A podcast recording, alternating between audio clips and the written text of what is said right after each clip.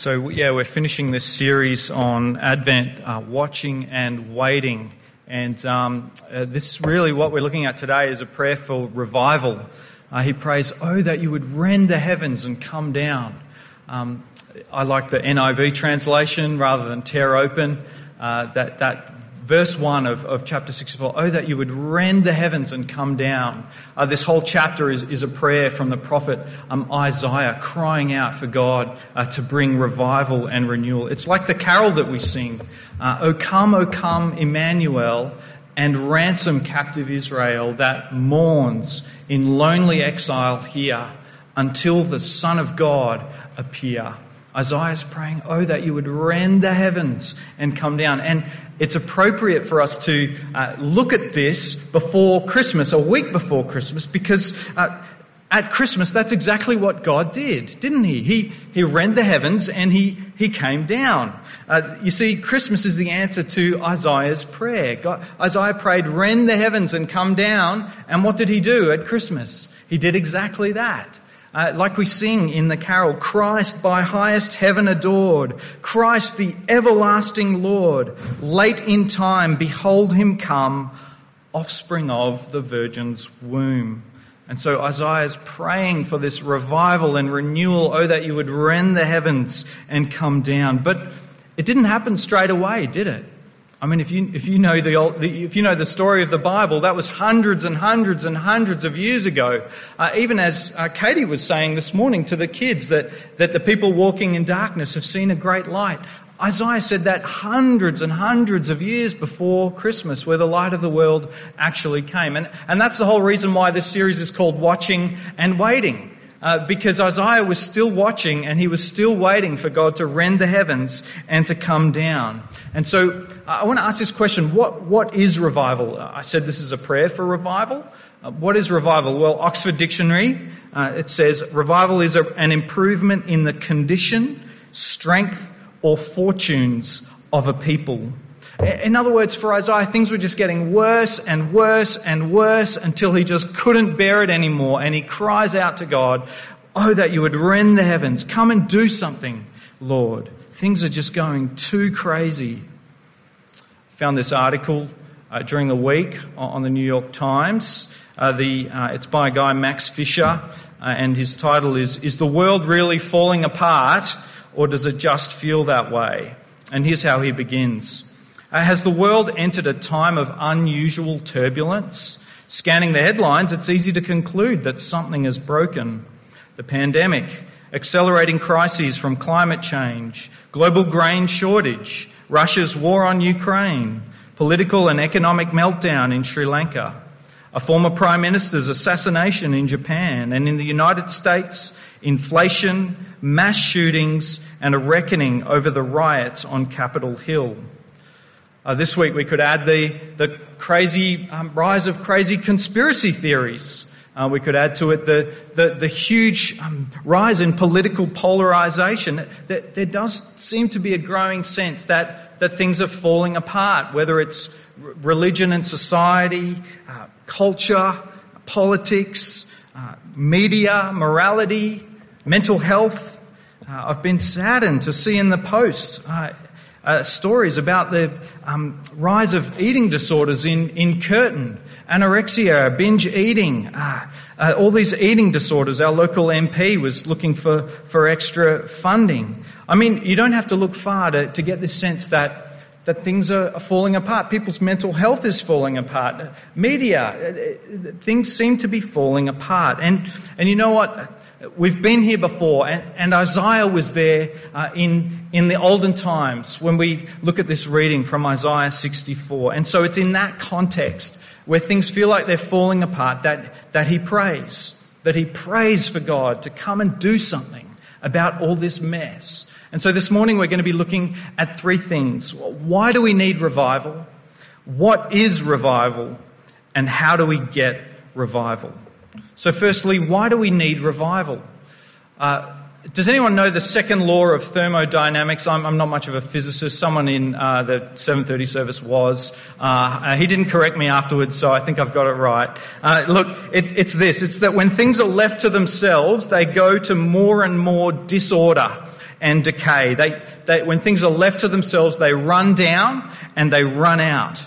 Um, and really, that's that's why we need revival. That, that's true of the people of God. I mean, if you like, it's the law of spiritual dynamics. Um, and, and throughout their history, the people of God had had amazing experiences and amazing encounters with, with God, spiritual highs. You know the phrase mountaintop experience. Well, that comes from the scriptures. Uh, Abraham had a mountaintop experience. Moses had a mountaintop experience. Elijah had a mountaintop experience. But, but after all these experiences, they, they just seem to tend towards spiritual declension and spiritual decline. And so this is how it is for the people of God in Isaiah 64. I, I hope you might have it open in front of you, page 606. He says, uh, of himself and the people. We have all become like one who is unclean, and all our righteous deeds are like a filthy cloth.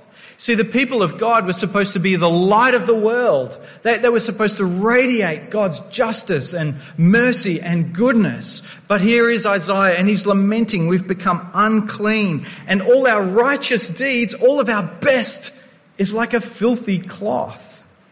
Do you notice how he includes himself in the problem? Even Isaiah? Even the very best, seem to have this inbuilt tendency towards decay and, and decline, no matter how high the spiritual high is. And, and, this happens individually and it happens in societies. And so I was reading from the historian Michael Haykin uh, this week about um, England in the, in the 18th century or early 18th century, end of the 17th century. And, and this is what he says about England at that time. Um, it, we witnessed a distinct decline in public manners and morals in England. In 1701, a Baptist um, theologian asked the question Was ever swearing, blasphemy, whoring, drunkenness, gluttony, self love, and covetousness at such a height as this time here? This is in 1701.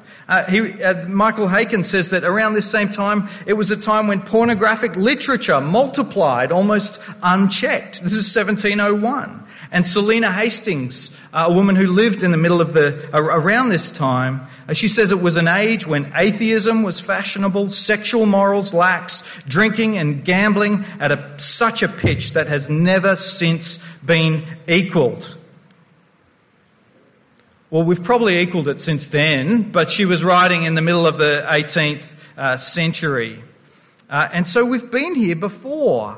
And, this was true of the society uh, in Isaiah's day uh, in England around the 18th century, um, but it was also true in the church around that time. This is what he says. Uh, he says that the bishops were first and foremost politicians. In other words, they weren't pastors, they weren't caring for people, they were politicians. And one historian wrote, um, There is a worldliness about 18th century bishops which no amount of apologetics can conceal.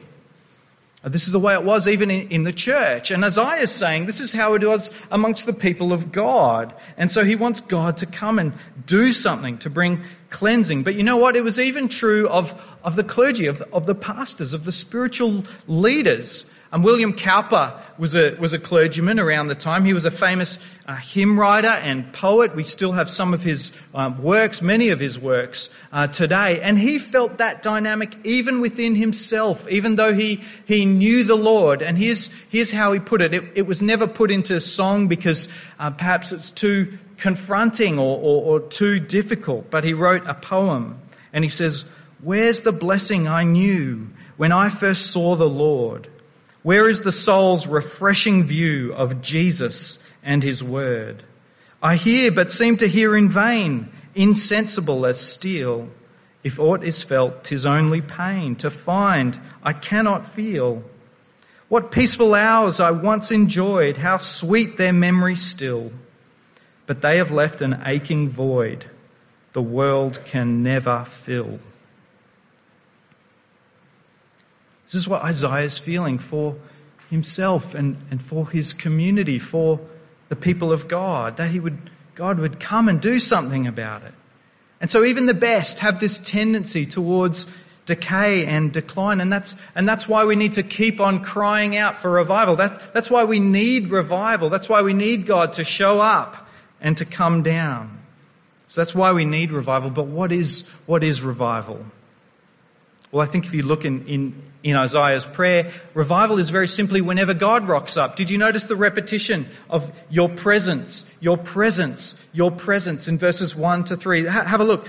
Oh, that you would rend the heavens and come down so that the mountains would quake at your presence. As when fire kindles brushwood and the fire causes water to boil to make your name known to your adversaries so that the nations might tremble at your presence. When you did awesome deeds that we did not expect, you came down. The mountains quaked at your presence. Uh, often in the scriptures, when God rocks up, uh, there's an earthquake uh, and the mountains shake. Uh, so this is, happens most famously on Mount Sinai when, uh, you know, Moses goes up the mountain to receive the law and, and there's an earthquake. It says in Exodus 19, the whole mountain trembled violently. Uh, it seems that when God rocks up, there, there's an earthquake. It, it, happened at Pentecost in our second reading. They're, they're praying that God would rend the heavens. And, and it says in, at Pentecost, there was a sound of a mighty rushing wind. And then later, when they're praying in chapter 4, it says the place in which they were gathered together was shaken. Uh, there's another verse in, in the Old Testament up on the screen. It says, The mountains quake before him, the hills melt, the earth heaves before him, the world and all who dwell in it. So, why do the mountains quake? Uh, has God got something against mountains or, or, or, something like that? Why, why do the mountains quake? Well, think, think about it for a sec. Mountains are seemingly the most immovable, immense, eternal objects that we can possibly think of. They're not going anywhere, but compared to God, they're nothing. Do you see that? When God rocks up, they just melt away. Because He's more powerful than mountains. He's more immovable, more eternal, more immense than mountains. That's why the mountains melt when God rocks up. And, and in, the, in the New Testament, it's, it's the coming of the Holy Spirit that causes this, this shaking. Uh, and so people are filled with the Holy Spirit. And, and throughout history, people have had this experience of the presence of God coming to dwell inside of them by the mighty Holy Spirit. And they experience a, shaking, they experience fire at the presence of God in their lives. And so I, I want to give you a few examples of, of people who, who've experienced this throughout history. Uh, people like Dwight Moody, who, who lived in New York in, in the mid 19th century. And he had been praying and praying for more of God. And, and while he was walking uh, the streets of New York, he, he says this Suddenly, God came down in a way that I've never forgotten. And I started to experience so much love poured, being poured into my heart that I had to ask him to stop. Spurgeon has said this before too about their prayer meetings, where, where, they couldn't bear it anymore, that they had to ask God to stop for the love and the glory that was poured out upon them. In the middle of the 16th century, have you heard of Teresa of Avila? Or Avila. Uh, she, she, was a, she was a mystic in the 16th century. She wrote a, a book called The Interior Castle. She had the experience too. She says, The consolation, the sweetness of the light was incomparably great. This prayer was a glorious foolishness, a heavenly madness. I was bewildered and inebriated in his love. My soul desired to cry out and was beside itself. It could not bear so much joy. Joy to the world. The Lord is come. That's Teresa of Avila. Then there's Blaise Pascal. He was a famous philosopher. He was an intellectual. He was a mathematician. And, and, after he died, they found in his, in his coat, they found something that was sewn into his coat uh, uh at his heart that he kept uh, at his heart for the, all of his days since it happened. And it was a diary entry uh, of what he wrote down when he had this experience of God rending the heavens and coming down. And, and he kept it with him and they found it in his coat. Here's what it says. In the year 1654, on Monday, the 23rd of November, from about uh, half past 10 in the evening until an hour past midnight, fire in capital letters. God of Abraham, God of Isaac, God of Jacob, not the God of the philosophers and the learned, certainty, emotion, joy, peace, joy, joy, joy, tears of joy. My God, will you ever leave me? let me never be separated from you. This is revival. What's going on here? This is the earthquake of God and the presence of God, a personal earthquake. This is fire. Uh, that's what Isaiah is praying for in, in verse 2. As when fire kindles brushwood and the fire causes water to boil. This is what happens when, when God rocks up and the presence of God is poured out upon his people. But there are two really important earthquakes that I skipped over in the New Testament. Uh, and they're in the Gospel of Matthew. They're at the end. They're in Matthew chapter 27 and Matthew chapter 28, the climax and the pinnacle of the story of Jesus. Can you remember what happened when Jesus died on the cross? He cried out in a loud voice, My God, my God, why have you forsaken me? And in Matthew chapter 27, verse 46, uh, verse 50, it says, Then Jesus cried again with a loud voice and breathed his last. At that moment, the curtain of the temple was torn in two. You know what was behind the curtain, right? That was the Holy of Holies. That was where the presence of God dwelt. And the curtain was torn in two to symbolize the coming of the presence of God. And it says, the earth shook and the rocks split. Why? What's, what's going on here? Why was there an earthquake when Jesus hung on the cross? It's like I said, this is the presence of God. This is the presence of God, and yet with an important difference. This is God coming not to bless, not bringing the blessing of God, but this is God bringing the justice of God. Do you know why the world is falling apart? The, the Bible's very clear about why, the, the reason why the world is falling apart, the reason why our bodies are falling apart, the reason why everything is breaking down is, is because of our, our, our sin, because of our rebellion. You, you, know how when you've got a really good sports team uh, that has a really bad manager and everything just falls apart? And, and the whole team just falls apart? Well, well, the Bible says that's what's happened with, with, that's what we've done with the world. That's what's happened. We, God had it under really good management. But since we've put ourselves as the manager of our own lives and of everything, that's why everything has started to fall apart. We've rejected the manager, and, and that's the reason that things are falling apart. Tim Keller writes, The justice of God on sin is the reason why life is falling apart. But on that day, the day that Jesus hung on the cross, at that hour, the entire justice of God, the weight of the earthquake of God's justice fell upon one person's head, the Lord Jesus. With terrifying and crushing weight, the earthquake of God's justice fell upon Christ as he hung on the cross. cross. And how heavy was that? Jonathan Edwards asks, well, how much does God's omnipotence weigh? And Jesus took it all on himself on the cross, bearing the curse and the justice of God. That's why there was an earthquake as Jesus hung on the cross. But there was another earthquake three days later. It says in Matthew 28, verse 2, on Sunday morning, suddenly there was a violent earthquake. What's with all these earthquakes? For an angel of the Lord came down from heaven and going to the tomb, rolled back the stone and sat on it. Why, why was there an earthquake on Easter morning?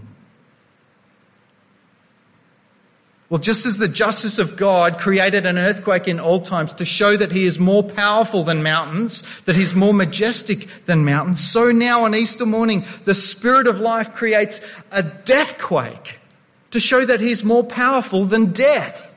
He was shattering the power of death and breaking it once for all. Paul says, the Spirit of life has set you free from the law of sin and death. Uh, in the Chronicles of Narnia, C.S. Lewis, he talks about this. There is a deep magic since before the dawn of time. And Jesus Christ, by taking the earthquake of God's justice upon himself, because he was shaken so thoroughly, it means that we will never be shaken. Because he was completely broken on the cross, it means that we can be unbreakable in the face of whatever faces us, including death. That's why there was an earthquake. This is what the experience that Dwight Moody had on the streets of New York. This is the experience that Teresa of Avila had while she was praying, and the experience of Blaise Pascal from 10:30 at night until 12:30 midnight. This is the earthquake of the presence of God coming upon his people. And it's the core of revival.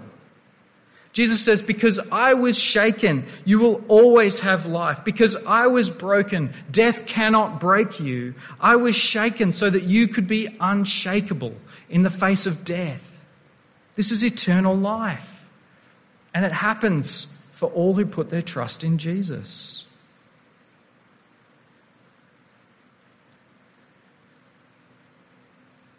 But how do we get revival? Well, the short answer is to ask. If, if you look at chapter 64, verse 7, the problem is very clear according to Isaiah. He says, There's no one who calls on your name.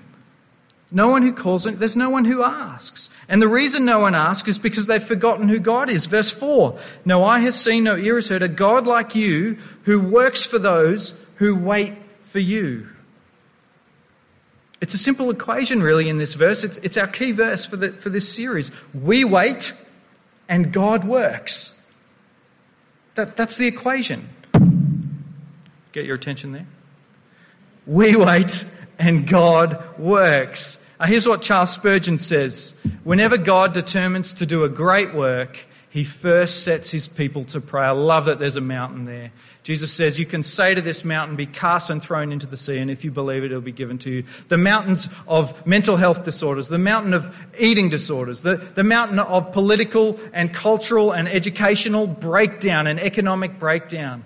You say to this mountain, Be thrown into the sea, and it will be thrown to the sea. And so, whenever God determines to do a great work, he first sets his people to pray. And that's what they were doing at Pentecost. They were together waiting when the sound of a violent wind came upon them and they were filled and there was a quake in their spirits and they were thrust out to change the world and turn the world upside down. It's, it's what they were doing in chapter 4. Remember the story of the Apostle Peter and John? They, they were put in prison and they, they gathered to pray in Acts chapter 4. And it says, after they prayed, the place where they were meeting was shaken and they were filled with the Holy Spirit and spoke the word of God boldly. Um, there's a story of Paul and Silas in Acts chapter 16. They were um, they, they cast out a demon from this girl, remember, and the guys were all upset because they weren't going to be able to make money out of her anymore. So they, they put them in prison, and it says that, that they were about midnight. They were praying and singing hymns to God, and the other prisoners were listening to them. Suddenly, there was such a violent earthquake that the foundations of the prison were shaking. At once, all the prison doors flew open, and everyone's chains came loose. How do we get revival? A God who works for those who wait for Him. That's what they're doing. They're waiting. And I hope if there's one thing you've gotten away from this series, it's that waiting is not sitting on your couch watching Netflix.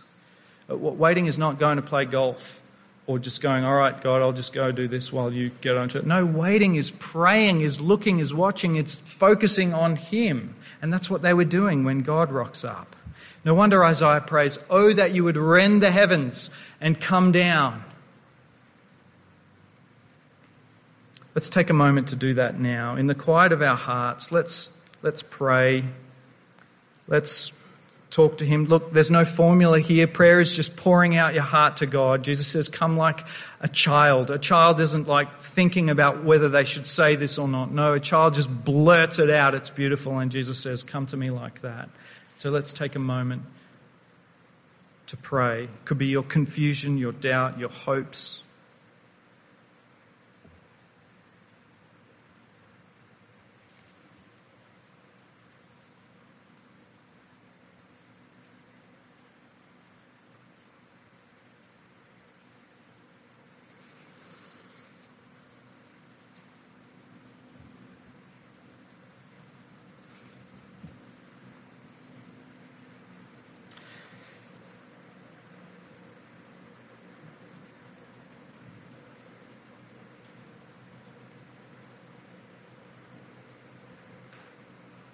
Where's the blessing I knew when I first saw the Lord? Where's the soul's refreshing view of Jesus and his word? I hear but seem to hear in vain, insensible as steel. If aught is felt, 'tis only pain to find I cannot feel. What peaceful hours I once enjoyed, how sweet their memory still. But they have left an aching void the world can never fill. Jesus, you say that whoever comes to me and drinks what I have, streams of living water will flow out of them unto eternal life. And so we pray that you would bring that water and that refreshment to us, Lord. Help us to see, Lord, that because Jesus was shaken on the cross, we can be completely unshakable. Pour out your Spirit upon us, we pray, in Jesus' name. Amen. We're going to sing.